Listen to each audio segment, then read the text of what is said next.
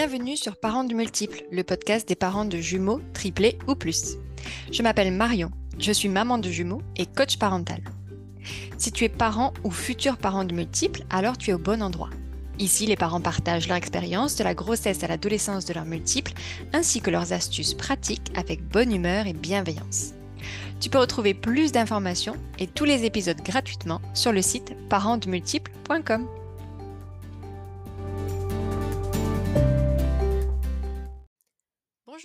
dans cet épisode je reçois Meryl. Meryl a 28 ans et habite en Gironde. Meryl est la maman de jumelles de 2 mois et demi et est infirmière dans la vie. Avec elle, nous allons parler de bébé RGO. Mais avant de commencer l'épisode, je voudrais partager avec vous un super code promo à valoir sur le site jumeauxshop.com. Avec le code multiple 10, vous pouvez avoir 10% de réduction sur l'ensemble de la boutique web spécialisée dans l'équipement de naissance pour les jumeaux, triplés ou plus. Bonjour Meryl. Bonjour. Comment vas-tu? Très bien, merci. Et toi? En pleine forme dans cette, euh, cette nouvelle année. En même temps, je dis ça, mais l'épisode sera, sera publié dans quatre mois et les gens vont se dire, mais qu'est-ce qu'elle raconte? Euh, très contente de t'avoir sur le podcast aujourd'hui pour parler euh, du RGO avec des multiples. Mais avant de commencer, on va commencer par les questions des parents de multiples. Est-ce que tu es prête? Oui, prête. Allez, on y va.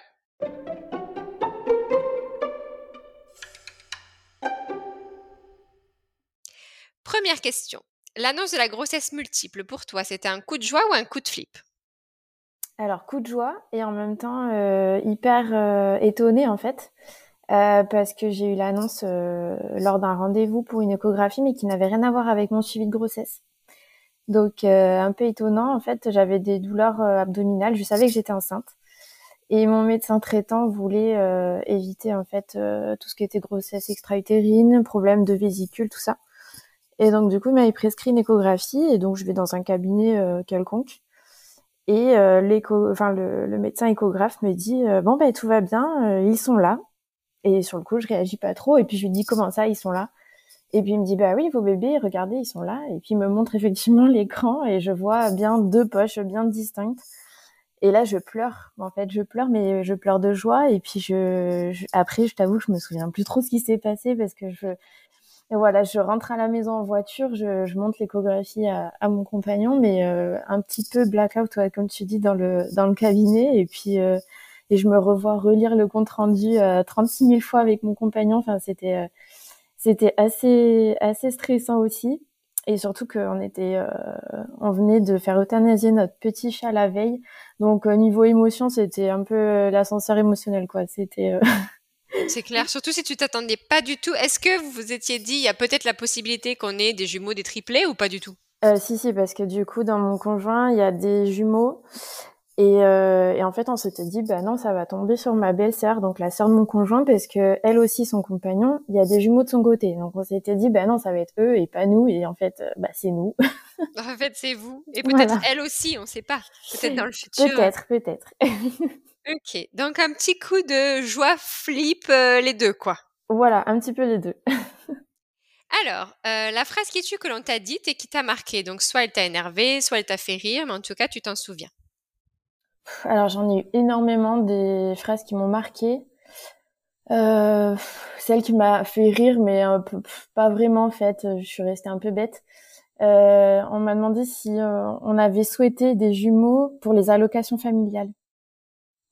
Ah, oui, d'ailleurs, je me suis fait inséminer 35, euh, 35 trucs à l'intérieur pour être sûre d'en avoir deux.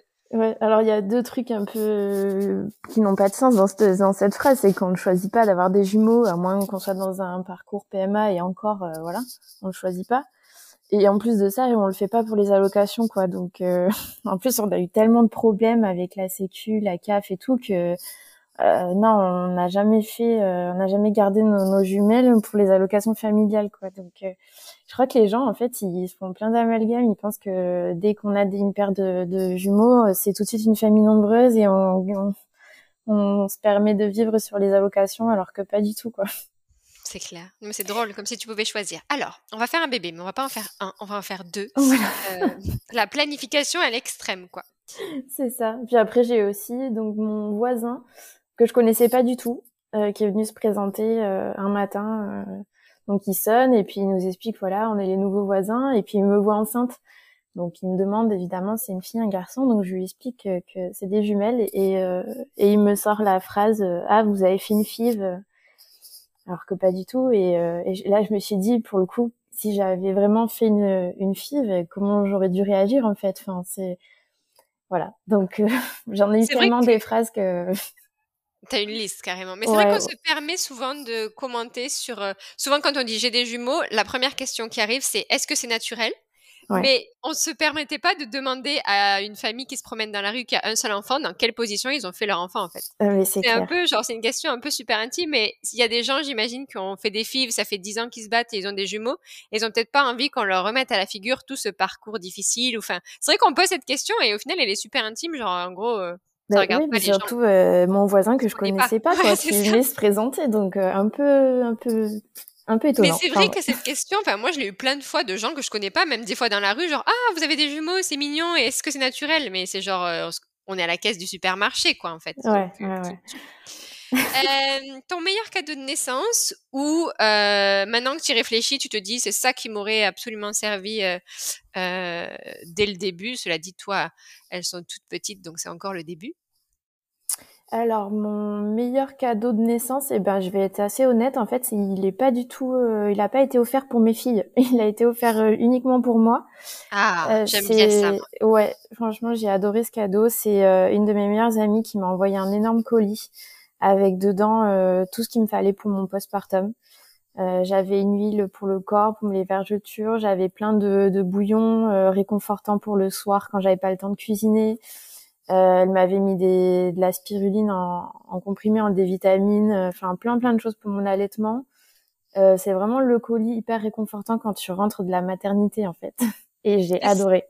Et ça fait aussi plaisir de voir que les gens pensent à toi en tant que personne et plus que tu es devenue euh, la maman des jumelles et en gros tous les cadeaux c'est pour les jumeaux, etc. Même si c'est sympa de recevoir des petits cadeaux pour les enfants. Mais c'est vrai que souvent on oublie aussi les parents. Euh, et je trouve ça super sympa du coup de ton ami d'avoir fait un, un truc que pour toi quoi. Ouais, j'avais une petite carte avec un petit mot euh, vraiment adorable. Enfin, ça, tout m'a touché en fait. Et, euh, et ça, j'ai trouvé ça très intéressant en fait. Et je pense que si j'avais un cadeau à faire à une amie euh, enceinte ou qui est sur le point d'accoucher, je, je, lui ferais ça, un énorme colis avec plein de choses dedans qui pourrait que lui faciliter en fait ses soirées ou les coups de blues ou voilà. Et après, le cadeau à, que je me suis fait de moi à moi-même, mais pour mes filles, c'est euh, un coussin jumeau. Mais je pense que ça, toutes les mamans de jumeaux euh, et de jumelles longs, c'est un coussin double pour allaiter et pour les nourrir en même temps. Parce que ça, je l'avais pas au début. Je les nourrissais euh, les unes après les, enfin l'une après l'autre. Et, euh, et en fait, j'ai bien galéré, surtout avec le RGO. Du coup, je pouvais passer jusqu'à trois heures de, de biberon la nuit, quoi. Mmh. Donc quand j'ai acheté ce truc, en fait, ça m'a sauvé mes nuits, en fait.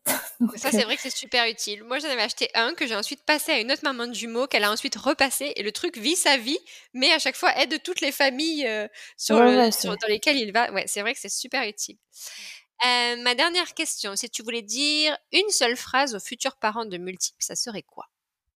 Alors, de pas se stresser sur euh, justement la question financière euh, moi, ça a été un gros point d'interrogation euh, assez longtemps pendant ma grossesse. C'est, ça m'a vraiment stressée parce qu'on a eu des gros soucis avec la sécurité sociale. Euh, enfin, aujourd'hui, j'ai toujours pas retrouvé mon salaire, donc bref, on a été assez inquiets là-dessus et en fait, on a vachement réfléchi. On, on est des gens assez raisonnés, donc avec mon conjoint, en fait, on n'a pas du tout acheté tout en double. Et ça, c'est vraiment un conseil que je donnerais à, aux futures mamans de multiples, c'est de pas acheter en double ou en triple. Euh, par exemple, les transats, les chaises hautes, euh, les lits. Au début, ça ne sert à rien. Si par exemple vous n'avez pas de budget au moment de la naissance, enfin, ne pas acheter euh, deux lits, quoi. Moi, elles dorment encore ensemble. Enfin, elles sont bien ensemble. Euh, pareil, pas de commode parce que c'est des toutes petites euh, fringues, donc en fait ça peut rentrer dans une commode. Enfin voilà, le temps de, de s'installer, de trouver un petit peu d'argent si vous avez besoin de, de, temps pour ça, et de pas tout acheter en double dès le début parce qu'en plus quand on se retrouve avec deux objets ou deux affaires de périculture qui sont vraiment nulles, bah pour le coup on en a deux, donc. Oui, c'est clair, ça prend la place quoi. Voilà, et pour après les revendre parce qu'on a trouvé ça nul et qu'on s'en sert pas, et ben on en a deux à revendre, donc c'est un peu. Euh, finalement, c'est des fois, c'est, ça rend pas service d'acheter en double. Ouais, c'est vrai qu'il faut vraiment réfléchir. Et aussi, il y a plein de trucs qu'on achète ou, qui sont disponibles, qui sont un peu gadgets, et on se pose la question, est-ce, enfin, au moins de se poser la question, est-ce que j'en ai vraiment besoin ou est-ce que c'est un gadget, quoi? Ouais. Parce qu'au final, le nécessaire, nécessaire vraiment euh, qu'on a besoin pour un bébé ou pour deux bébés, il n'y a pas énormément de trucs non plus. Mais il existe aussi des milliards de gadgets. Donc, euh, c'est réussir à faire le tri là-dedans. Eh ben, merci bien pour tes réponses. Alors, on va passer à la deuxième partie de l'épisode et on va parler du sujet du jour.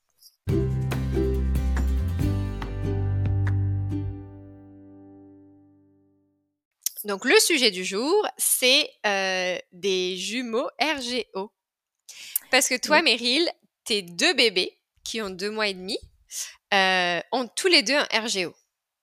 Oui, oui.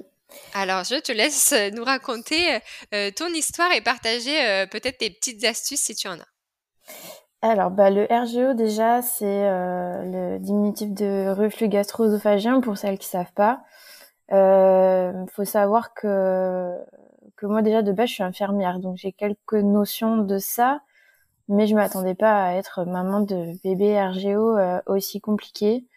Euh, on entend souvent la phrase euh, oui mais tous les bébés au début ils ont une mauvaise digestion, ils ont des coliques, euh, tous ils régurgitent, c'est normal.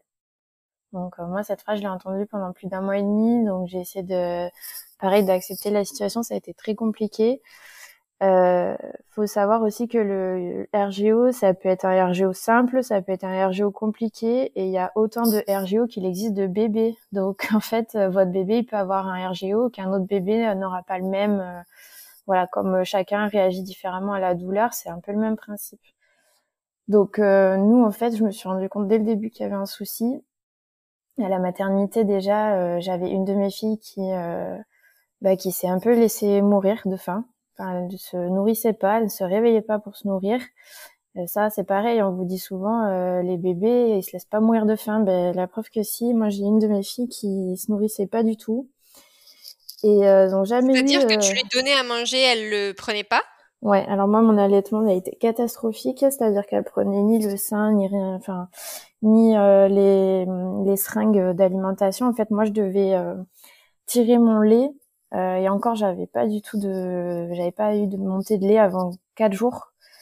Donc euh, pareil, euh, tirer mon lait, ça a été compliqué. en fait, je, je prenais le colostrum de mes seins et je leur donnais à la petite cuillère. Donc en fait, ça c'était l'équivalent d'un repas quoi. Donc vraiment, elles prenaient rien du tout et euh, le maximum que j'ai pu leur donner, je crois, c'était à partir de quatre jours de vie.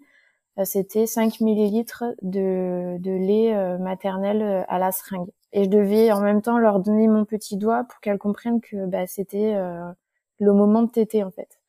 Donc vraiment pas cet instinct en fait de, de survie où il faut manger pour vivre en fait. Elle l'avait pas du tout, ni l'une ni l'autre. Ok. Moi, pas de montée de lait, donc bon, ça a inquiété un petit peu le, le personnel médical et je comprends. Euh, moi, j'arrivais pas trop à réaliser. En fait, je me disais bon bah c'est normal, pas mon télé, ça va arriver. Enfin, et en fait non, c'est parce que tout simplement euh, elles étaient inconfortables dans les positions dans lesquelles elles étaient pour se nourrir. Et il y en a donc une des deux, donc Nora, ma fille, euh, qui n'a, qui s'est laissée mourir. Elle était en train de tomber en hypoglycémie, elle réagissait pas. Une nuit à 4 heures du matin, on a dit bon, ça, stop, ça suffit on arrête l'allaitement et on passe sur un lait pour prématurer, euh, un lait infantile en fait, pour les rebooster et que je puisse sortir de la maternité avec un poids raisonnable parce qu'elles étaient vraiment en train de perdre du poids euh, énormément quoi. Et on commence ce lait infantile pour prématurer et puis là elle régurgite. Mais euh, elle s'étouffe même. En fait la nuit on se réveille en catastrophe avec mon conjoint parce qu'il y en a une des deux qui s'étouffe. Enfin ça commence un peu comme ça. Euh, moi, ça me choque pas. Je me dis bon, bah, elle était sur le dos, elle a eu un petit rot de côté, euh, voilà quoi. On sort de la maternité avec des poids assez faibles, donc euh, pareil, on me prescrit un lait infantile premier âge pour les rebooster. mais on me dit vous pouvez prendre celui que vous voulez. Donc moi, je rentre à la maison avec un lait quelconque, pas du tout pour prématurer et pas du tout pour régurgiter, enfin pour les régurgitations quoi. Et là, bah, c'est la descente aux enfers. Pendant ouais peut-être deux semaines, mes filles, elles ont hurlé de pleurs. Euh, c'était des bébés qui ne dormaient jamais. C'était des, des sommeils de 20-30 minutes et puis elles se réveillaient en hurlant. euh, difficulté à s'alimenter, tout ce que je leur donnais, euh, ça repartait par terre. Enfin, elles m'ont refait le canapé, le fauteuil, le tapis, même le rideau. Enfin, vraiment des vomissements en G. Comment tu tiens toi physiquement alors à ce moment-là? Parce que déjà, moi je me souviens avec des bébés qui mangent normalement et dorment plus ou moins normalement 3-4 heures d'affilée, c'est difficile. Là, tu me parles de deux bébés qui n'arrivent pas à manger et en plus dorment pas plus de 20-30 minutes d'affilée. Euh, est-ce que tu rentres dans un mode robot ou en gros comment tu fais quoi? Ouais, je pense que c'est de l'automatisme là. Ça a tellement été une période compliquée que il y a des périodes où je me souviens même plus de ce que j'ai fait.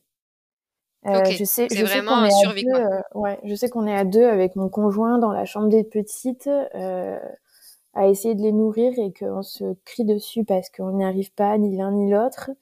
Euh, on est désespéré, moi je pleure. Euh, ouais, je pense que c'est de l'automatisme. Je et je dors pas. Je, on me, m'a répété cette phrase, mais dormez quand elle dort. Mais en fait, je n'ai jamais dormi, euh, même une heure d'affilée, je crois. Je, dormais les 20 minutes où elle dormait, mais je tombais en fait. C'était même pas du sommeil euh, réparateur. Je tombais puis je me réveillais parce qu'il y en avait une des deux qui hurlait quoi. Ok, donc ça dure deux semaines cette période-là Ouais, la période la plus difficile, deux semaines. Euh, troisième semaine, je fais passer la PMI à la maison. Je me dis là, il y a un souci. Euh, soit c'est moi qui suis en plein, pleine dépression euh, du postpartum, soit il y a vraiment un souci avec mes filles, sachant qu'elles ne grossissaient pas non plus et que je m'étais interdit de les peser à la maison parce que je voulais pas me stresser. Donc je me suis dit bon, il faut qu'il y ait une infirmière qui passe, qui les pèse parce que puis j'étais en train de, ouais, puis moi j'étais en train de tout mélanger entre mon métier d'infirmière, mes enfants, j'avais la boule au ventre. Enfin, je me suis dit bon, t'as des notions, mais mélange pas tout quoi.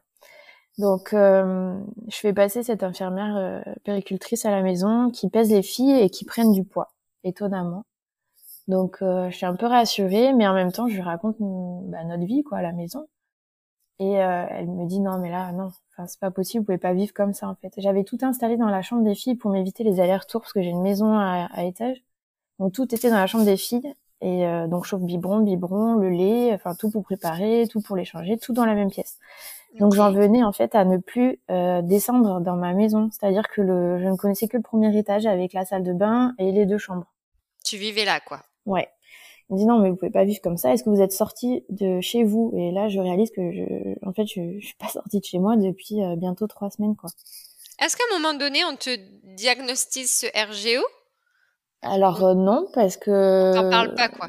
Non, je consulte la pédiatre donc au fameux 15 jours de vie des, des jumelles. Euh, moi, je lui en parle et puis bon bah elle nous dit ben en fait vous vous avez tout simplement des jumelles qui ont besoin de vos bras. Euh, voilà, vous avez des bébés câlins. Ce qu'on appelle les bébés câlins, c'est les bébés qui aiment beaucoup être dans les bras des parents et qui s'endorment que comme ça et, euh, et qui se calment que comme ça. Quoi. Je me dis voilà, ben, en gros, elle me dit c'est ça d'être parent. Maintenant, il va falloir assumer euh, vos, vos filles. Euh, elles déchargent le soir, c'est normal, quoi. Donc moi, en fait, je sors de cette première consultation avec la pédiatre en me disant bon bah c'est normal et je reste avec cette cette idée-là jusqu'à jusqu'au un mois et demi des filles où là je me dis non c'est pas normal.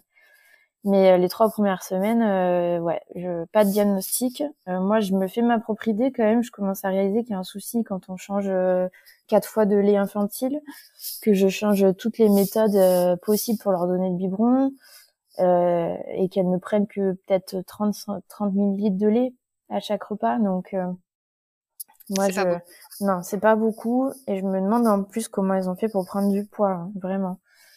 Euh, ce qui en plus euh, du coup n'inquiète pas du tout les, les pédiatres quand c'est comme ça quoi. C'est qu'ils se basent en fait que sur la courbe de poids.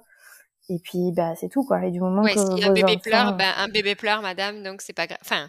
Ouais voilà. Moi elle m'a quand même voilà c'est ça. Elle m'a quand même dit que c'était de ma faute si mes filles étaient comme ça parce qu'en fait je les prenais pas assez dans les bras en fait.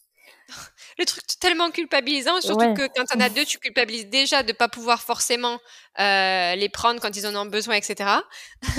ouais, c'est ça. Euh, enfin, en plus, euh, on n'avait vraiment pas besoin de ça, quoi. Je veux dire, avec mon conjoint, on était au bout du rouleau, et lui, il savait plus quoi faire, parce qu'en plus, c'est moi la journée qui restait avec elle, donc je commençais à repérer un petit peu comment elle se sentait le mieux, les signes un peu de confort et d'inconfort, et du coup, on, euh, mon conjoint, lui, euh, le soir, il savait pas en fait. donc euh, j'étais obligée de lui répéter les choses en lui disant mais fais comme ça plutôt. Mais on en venait à s'engueuler parce qu'on était épuisés. Enfin, vraiment, on n'avait pas besoin de cette consultation là. De 15 jours avec cette pédiatre. Et puis, on lui a redit après à la consultation des un mois. Puis rebelote, en fait, elle est toujours, toujours dans le même discours. Et au bout d'un moment, je lui dis, écoutez, moi, je sors pas de, de cette consultation sans une prescription de d'un calmant, de quelque chose, en fait. Enfin, donc toi, tu t'étais fait ton propre diagnostic euh, sur le côté. Ouais, mais j'étais encore hésitante. déjà que c'est du RGO Ok, tu sais pas encore. Non, j'étais encore hésitante parce que euh, je voyais que moi j'allais pas bien, mais du coup je faisais confiance un peu à ce, qu'on, ce que j'entendais autour de moi. Quand on, quand on me disait tous les bébés régurgitent euh, et puis vous vous êtes fatigué, donc vous avez l'impression que c'est très amplifié. Euh, voilà. Quoi. Oui, tu les croyais quoi.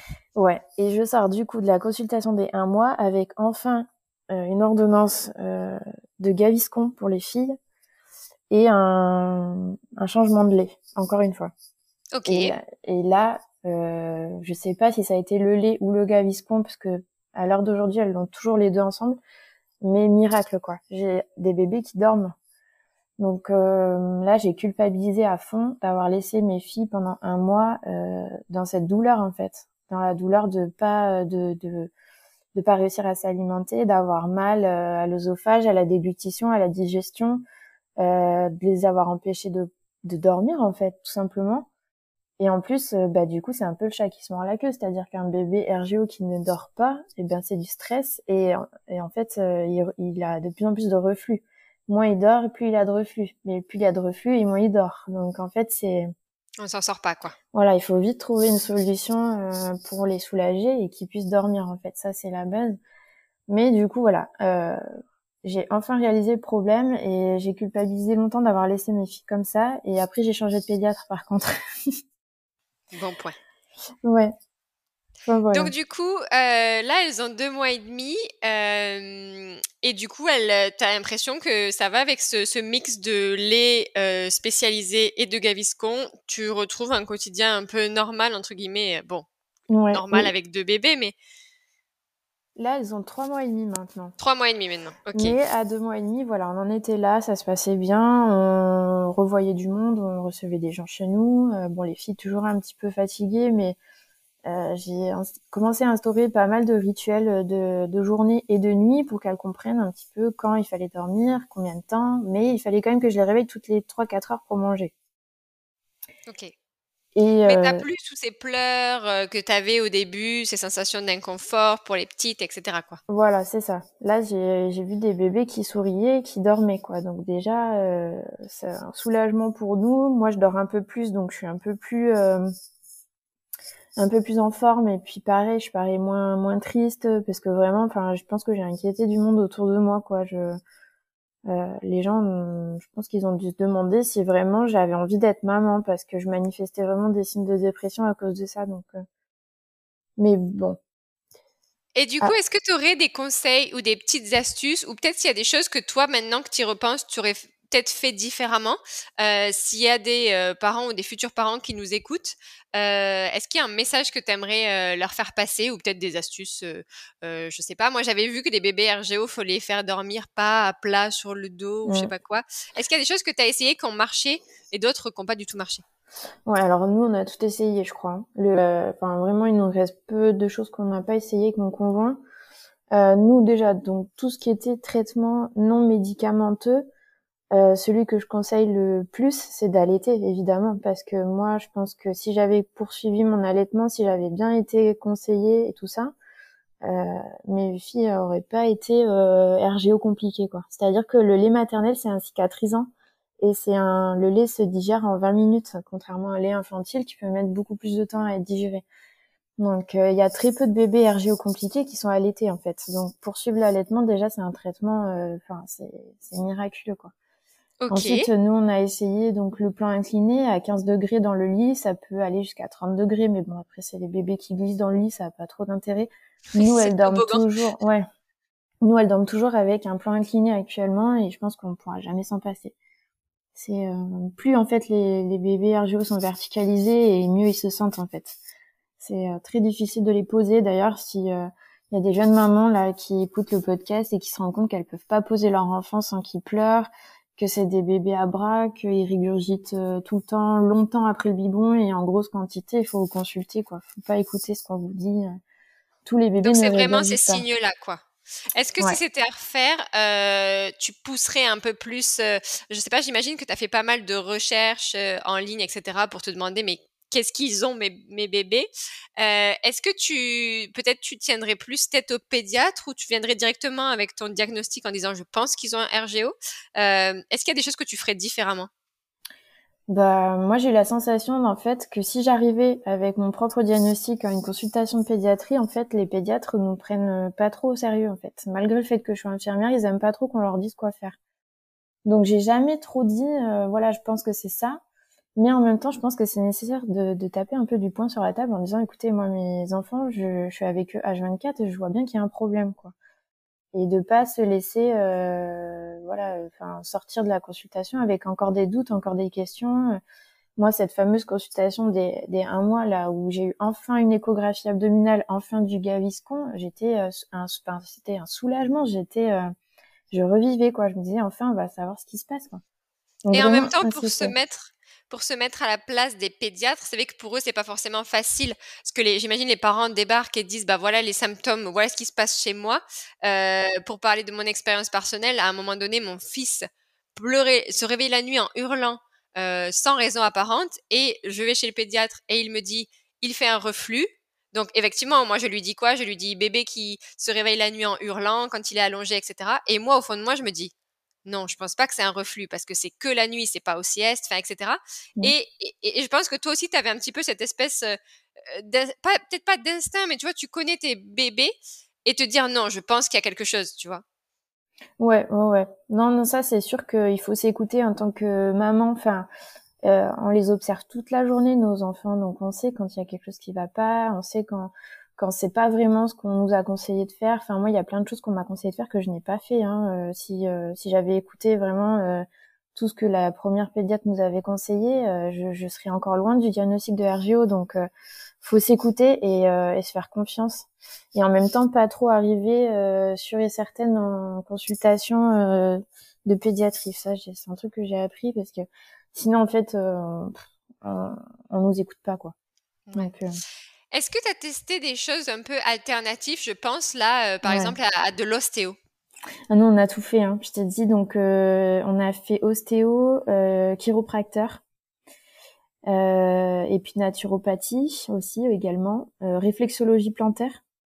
Ça, c'est hyper intéressant. Après, je dis pas que ça marche, hein, mais je conseille d'essayer et euh, en traitement non médicamenteux surtout euh, enfin on a évité en fait plein de choses dans le quotidien juste pour leur confort. C'est-à-dire qu'on a évité tout ce qui était euh, pantalon avec des sangles abdominales. On évite de les faire digérer dans des transats parce que ça casse en fait l'estomac. On a changé les biberons on a changé les tétines on a changé le lait on a réduit le stress. On a évité la surstimulation avec plein de jeux d'éveil enfin tout ça c'est c'est des choses qui ne, qui ne, qui ne vont pas aux bébés RGO en fait. Les bébés RGO, c'est des bébés qu'il faut un peu coucouner euh, tout le temps, qu'il faut euh, mettre à la sieste, enfin, pour euh, éviter le stress à tout prix. Et il y a un truc aussi que j'ai appris, c'est le tabagisme passif. Alors nous, on n'est pas du tout fumeurs, mais par contre, les personnes, les parents qui fument, bah, faire attention à ça parce que du coup, ça peut faire des bébés RGO. Et ça, je l'ai appris après. Ok, ah bah, c'est intéressant, je connaissais pas non plus. Et en traitement médicamenteux, bah, Gaviscon, le polysilane, c'est un peu pareil que le Gaviscon. L'inexium, euh, là actuellement, moi j'ai une de mes filles qui est sous inexium. Bon, c'est pas un traitement, euh, c'est, on va dire, c'est le traitement un peu euh, typique que les pédiatres aiment bien prescrire. mais en fait, faut savoir que ça a quand même pas mal d'effets indésirables. Donc, si on peut éviter, c'est mieux. Mais c'est un traitement qui soulage parfaitement les bébés RGO, quoi. C'est euh, ça évite l'acidité de l'estomac. Par contre, après, ça peut faire des soucis au niveau digestif parce que c'est contre nature en fait. Hein. Euh, ça évite l'acidité, donc en fait, la digestion après se passe assez mal. Donc, il faut traiter aussi les coliques, il faut traiter plein de choses euh, à côté du RGO en fait. Et du coup, juste avant de, euh, de, clôture de clôturer, de clôture cet épisode, de clôturer cet épisode, euh, moi j'ai une question. Parce que là on parle de tes bébés et de, en gros, toutes les choses que vous avez dû mettre euh, en place pour pour le confort des bébés? Est-ce que tu as fait quelque chose aussi pour toi? Parce que là, quand je t'entends décrire ta situation, je me dis oh là là, déjà deux bébés, c'est difficile à gérer au début, mais si en plus tu as cette espèce de job à temps plein en plus qui est de gérer le RGO. Est-ce que tu as réussi à mettre des choses en place pour te préserver toi, pour, pour voilà, essayer d'avoir, je sais pas, un peu de temps pour toi? Enfin, comment toi tu gères la situation et tu arrives à, à, tenir? Moi, je prends du temps pour moi que quand les filles dorment. Ça, c'est, euh, j'ai pas réussi encore à faire autrement. Euh, tout simplement parce que quand elles sont éveillées, les temps d'éveil sont assez compliqués. Ça se passe très très vite. Hein. Moi, elles sont encore dans un temps d'éveil de deux heures maximum, deux heures où elles rigurgitent encore des fois, où elles ont besoin d'être vraiment euh, rassurées. Enfin voilà. Donc euh, dès qu'elles sont à la sieste, c'est là où moi je prends le temps pour moi. Et je je fais les courses en drive, je fais le ménage, je fais la manger, je dors, enfin voilà. Mais je profite de leur temps d'éveil parce que ça a tellement été compliqué les premiers mois où en fait les temps d'éveil c'était que des hurlements que maintenant quand elles sont éveillées et qu'elles vont bien, je profite d'être avec elles. C'est agréable. Ouais. et après au niveau organisation à l'extérieur, je sors avec elles que quand c'est leur temps de, de sieste en fait également. Enfin euh, par exemple, leur temps d'éveil, ça va être avant le biberon pour éviter qu'en fait, elles régurgitent si je les fais euh, éveiller après le biberon. Pareil, le change, c'est toujours avant le biberon parce que c'est impossible de les allonger tout de suite après le biberon pour les changer. Et donc pareil pour les sorties. Euh, si j'ai besoin de les mettre en poussette et de sortir ou de les mettre dans la voiture, ça va être tout de suite après un biberon. Une fois qu'elles ont fait leur roue, qu'elles ont un peu digéré, on sort à ce moment-là. Euh, après, elles dorment plus ou moins, mais euh, je suis obligée de, faire dans ce sens-là, quoi, parce que il faut vraiment qu'elles soient assez régulier au niveau des heures de repas, des quantités de repas. Faut pas que ce soit euh, des grosses quantités d'un coup. Enfin, ça va être euh, bien fractionné, bien toutes les quatre heures. Voilà, c'est très ritualisé un bébé RGO. Hein. Il faut que ce soit très calme et très ritualisé pour que ça comprenne le, rythme de la journée. Et, et, malheureusement, en fait, si on a un bébé RGO, ben on s'interdit aussi pas mal de choses. C'est-à-dire qu'on va éviter de recevoir trop de monde à la maison, de sortir euh, le soir avec lui parce que du coup, si par exemple euh, vos enfants, eh ben ils ont une heure habituelle de sommeil vers 19-20 euh, heures, c'est un peu compliqué d'aller sortir boire un verre avec des amis, tout ça, parce que c'est vraiment des bébés qui ont besoin d'avoir leur quota de sommeil pour éviter de d'avoir des reflux le lendemain matin, par exemple. Donc c'est vraiment s'adapter à leur rythme à eux, quitte à mettre sa vie à soi un petit peu entre parenthèses pour une certaine période. Ouais. Euh, en fait, j'allais dire c'est la fin, mais j'ai aussi une dernière question de novice du RGO. Euh, ça passe en grandissant? Ça disparaît comme, euh, comme, comme symptôme, etc. Alors moi je croise les doigts sur la diversification alimentaire. On m'a dit que ça avait pas mal de, de bienfaits, mais j'ai aussi vu et entendu que ça avait carrément aggravé le problème quoi. Donc euh, c'est pour ça que je disais parle pas d'enfants RGO par exemple. Ouais, mais c'est ça peut aller jusqu'à deux ans apparemment, donc c'est un peu inquiétant quand même. Mais euh, c'est pour ça que je te disais que en fait il existe autant d'RGO qu'il existe d'enfants, enfin de bébés quoi, et d'enfants. C'est-à-dire que vraiment c'est propre à chaque enfant et euh, tu sais pas comment il va réagir et c'est pour ça que la diversification, j'espère que ça va aller mieux. Mais en même temps, euh, il est possible qu'elle digère très mal certaines choses parce que nous, on est quand même sur un terrain allergique qui pourrait expliquer le RGO, donc on est sur du sans lactose, mais ça veut dire aussi faire attention à tout ce qui est allergie croisée, etc. Euh, donc la diversification, ça peut aussi euh, aggraver le problème. Donc euh, c'est un terrain qui est large et euh, on est très mal accompagné sur le sujet. Quoi, faut vraiment avoir un bon pédiatre qui s'y connaît parce que en fait c'est plein de choses à essayer, mais en même temps essayer des choses, ça peut être tellement casse-tête et ça peut vraiment aggraver le problème. Nous, juste avant Noël, on a voulu faire euh, une réintroduction au lactose et ben ça a fait, euh, ça a été la catastrophe en fait. Hein. Euh, j'ai une de mes filles qui a fait une oesophagite et du coup retour de, du traitement sous Inexium. Donc et en plus, ce que j'allais dire, c'est que avec deux bébés qui ont un RGO en même temps, ça veut dire que, comme tu disais, chaque RGO est propre à chaque enfant. Donc peut-être ce qui marche avec l'un ne va pas forcément marcher avec l'autre, etc. Donc il y a aussi toute cette complexité de devoir gérer les deux en même temps. Euh, je, souris, mais c'est pas du tout drôle. Euh, mais tu vois, j'imagine un peu le, tu vois, j'imagine le, le, délire. Tu vois, je me dis, tu peut-être quelque chose marche avec l'un et puis ça marche pas avec l'autre. Euh, Par chance, j'en ai une qui est RGO simple, c'est-à-dire que en ah, fait. Bah, elle, régurgite, mais elle n'est pas spécialement douloureuse. Elle l'a été, mais plus maintenant. Alors que l'autre, elle est euh, très compliquée. C'est problèmes cutanés, problèmes ORL. Euh, elle fait des, elle a un stridor, elle a des problèmes de larynx. c'est très très compliqué. Donc je sais que si euh, quelque chose que j'essaie ne marche pas sur la première un RGO simple, c'est même pas la peine d'essayer sur euh, Lena qui a un RGO compliqué quoi. Ok. C'est t'as ton cobaye quoi. T'as un petit cobaye.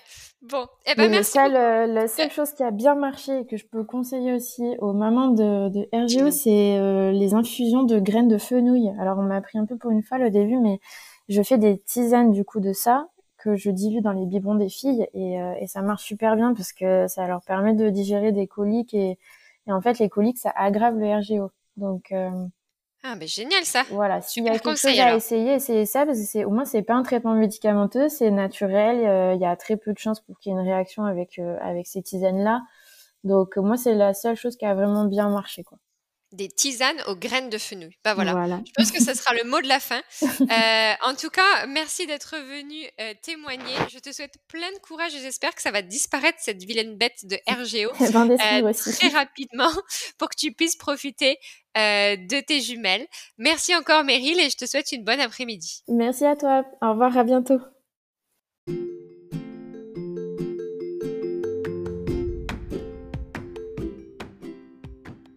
Merci à vous pour votre écoute. Si cet épisode vous a plu, vous pouvez lui laisser des petites étoiles et on se retrouve dans deux semaines pour un prochain épisode des parents de multiples.